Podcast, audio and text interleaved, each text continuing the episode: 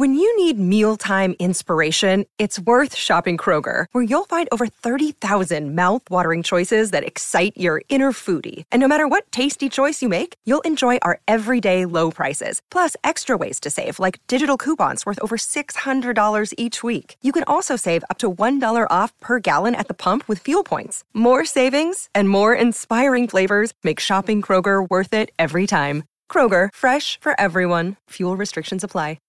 At Evernorth Health Services, we believe costs shouldn't get in the way of life changing care, and we're doing everything in our power to make it possible. Behavioral health solutions that also keep your projections at their best? It's possible. Pharmacy benefits that benefit your bottom line? It's possible. Complex specialty care that cares about your ROI? It's possible. Because we're already doing it. All while saving businesses billions. That's Wonder made possible. Learn more at evernorth.com/wonder.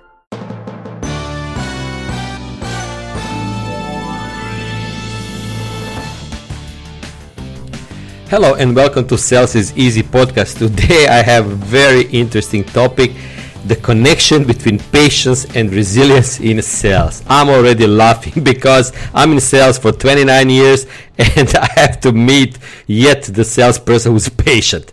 Uh, my name is Alan Meyer. I'm your host. The Sales is Easy podcast is a place where we try to simplify and demystify sales process to make sales easier for everyone and we give lots of practical stuff here. My favorite topics are always about resilience. I was lucky to deliver resilience training on all six continents in over 40 different countries. And many salespeople after the training, they came to me saying, Alan, this is the first time I'm, I'm hearing about it, but I don't know how I lived without this knowledge. So anyway, in today's topic, I will introduce you the, to the connection between patience and resilience in sales. Are you ready? So, it doesn't seem obviously apparent, but there is a big connection between patience and resilience in sales. Patience can be defined as your capacity to accept or tolerate delay, or trouble, or suffering from your customers, of course, without getting angry or upset. Yeah, good luck, right? But uh, on the other hand, resilience is our ability to recover quickly from difficulties and all the challenges we enc- encounter from our customers and prospects. So probably you're asking yourself right now, what is the link? Well, let me put it this way. Patience is a marker of resilience. Let me repeat this. Patience is a marker of resilience.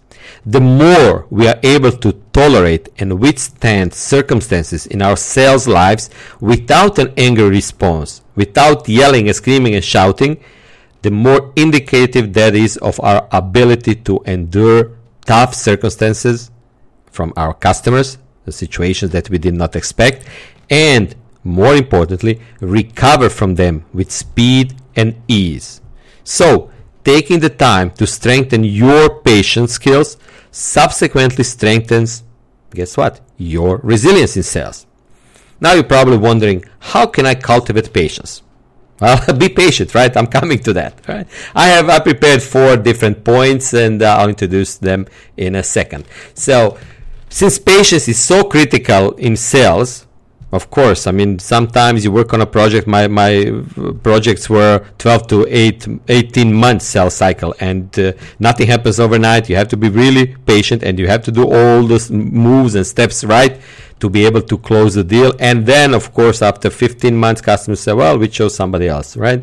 So patience, uh, you know, it's easier said than done, but it's a critical in sales to development of your resilience in sales. And it's important to pursue opportunities to increase your patience.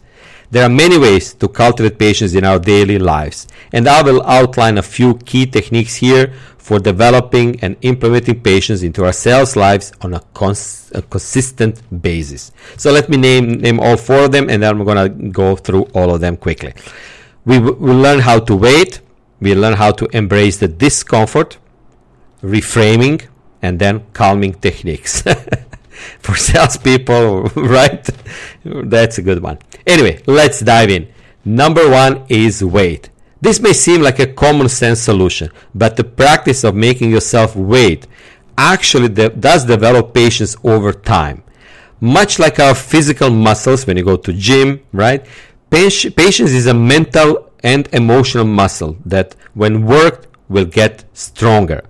By making yourself wait, you demonstrate to yourself you are able to endure without being reactive. Yes, we don't like when customers throw some new obstacles in front of us and demand something extra, but patience and endurance and uh, you know without being reactive. I have actually saying I'm using lots of times in my sales training, don't react, respond. So be smart about it, right? This practice of waiting can begin by making yourself wait just a few minutes and over time gradually increase to making yourself wait a few days, few weeks, or maybe even a few months. Of course, if you know where you stand with your customers if customers are delaying for no reason, well, guess what? You know, there's no prospect. It's just a suspect. If your usual sales cycle is two, three, four months long, and 10 months later you're still talking with somebody who's not sure, should we do it? We don't have a budget at the moment. I need to talk to somebody. Well, guess what? You're wasting too much time on something there is no opportunity in the first place. So that's a total another topic. You can search. We have this topic very well covered in our previous podcasts. But waiting and uh, it, you know if you're able to gradually increase it to make yourself wait a few weeks few months that's a, that's a good sign that you cultivate your patience. Second point is embrace the discomfort. And I can say this let's face it, there's nothing comfortable about waiting in sales. You have your quotas, you have your management pushing you to do your job, to reach your quotas, overachieve it. You have some personal goals as well. You want to get that promotion, right? So you are not really comfortable uh, about waiting. But the typical response to discomfort is to run from it or try to avoid it. But choosing to embrace the discomfort is where the real growth comes from. Learning to embrace the discomfort that waiting brings and become more comfortable with the uncomfortable, that's a strong way to build your patience and to build your endurance. So when you embrace the discomfort, you're not welcoming, saying, come on, customers, throw everything at me and I'll be able to handle it. No, but if something unexpected ha- happens, you, not the whole world is falling apart. You're an intelligent person. You know there's something happening and it's of course it's discomforting if the delay by extra three or four weeks right you didn't expect that but when you embrace that then you're more comfortable with the situation and you are thinking more clearly and you focused on your on your uh, uh, what I wanted to say here. You focus more on your problem solving skills, on your logical part of the brain. Emotions are pushed away. So when you embrace the discomfort, you build your patience and you build your endurance. Point number three is all about reframing. And you heard that like uh, any objection handling skill is basically reframing what customers throw at you. But here's another spin off on, on reframing. Often the root of impatience is the focus on what you don't presently have. You need this purchase order, you need to close the deal, or else. Reframing is the practice of intentionally changing the way a situation is viewed, how you personally view the situation. And when you reframe situations to shift from what we are lacking to focus on another aspect of the situation, like uh, how the waiting is stretching us and challenging us for the better, what you can learn from situation, and maybe you can throw in some extra stuff, or you can discover more uh, in, in more meetings with your customers, no matter what, right? We put ourselves in a position where we are better able to wait, and ultimately, of course, to build our patience. And as a result, our increased patience leads to increased resilience in sales. Surprise, surprise, right? It's a, there is a big correlation between patience and resilience. I'm telling you that, my friends. Last point is calming techniques. When all else seems to fail, resorting to the use of calming techniques can be a great way to help increase our patience. I'm going to name a few of them. These techniques can include breathing, meditation, walking, or any other similar methods as long as it's not uh, abuse of substances, right? The goal of these methods is to engage in a practice that helps you to cope with feelings of anxiety or anger caused by impatience, caused by this unexpected situation that customers throw at you, you know, for sake of being difficult, right? So you want to engage in a practice that helps you to handle your feelings of anxiety or anger. And this is all caused by your impatience. So by learning to implement a calming technique at the onset of feelings of stress, you enhance your ability to become more tolerant and thus you become more resilient. So ultimately, those who are able to cultivate more patience will be better equipped to be more resilient in the sales arena. And in learning to deal with our somewhat innate desire to be instantly gratified, well, guess what? In sales, whew, good luck with that, right? Low hanging fruits, that's what, what we all chase in sales. But guess what? When you pick up all the low hanging fruits, then what? Right? So, and the feelings of anxiety and anger that can often accompany waiting then we learn to become more tolerant and endure more things that are challenging and maybe even unpleasant for your sales job. But guess what, right? You can do it.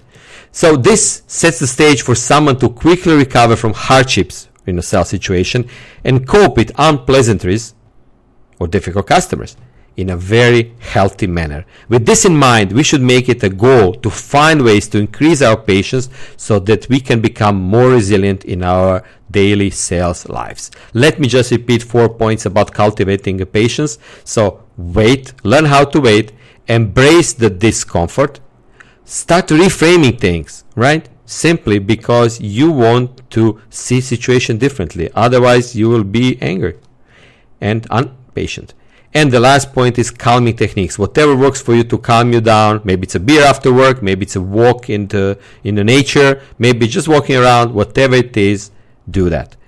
And I hope after listening to this podcast, you found a direct correlation between patience and resilience in sales. I'm still laughing because I'm still waiting to meet a salesperson who's really patient, right? We all want to close a deal. It doesn't have to be today, but tomorrow would be a great day to get the purchase order from our customers.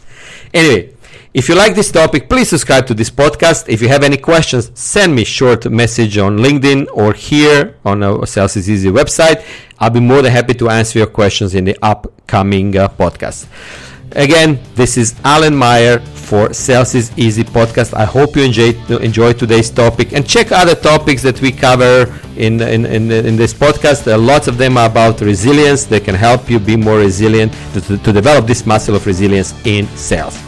Thank you for listening and all the best. Hey there, I'm DC. I host the Rock Podcast, Back to the Arena, The Interviews. It's about a 30 minute podcast where I talk one on one with a band who has released new music. You can find us on all the best podcast sites like Spotify, Apple, Google, iHeartRadio, and more. If you're a rock fan like me, subscribe today to Back to the Arena, The Interviews. Electricast. Hi, I'm Lessa Cadet, host of her Extraordinary Life by Design podcast, where we celebrate women who are shaping their lives one extraordinary day at a time. I speak with women from all over the world about what they do and how they are passionately pursuing their dreams and creating meaningful impacts on their communities. So come join us and learn about all there is to learn about these extraordinary women. Electricast.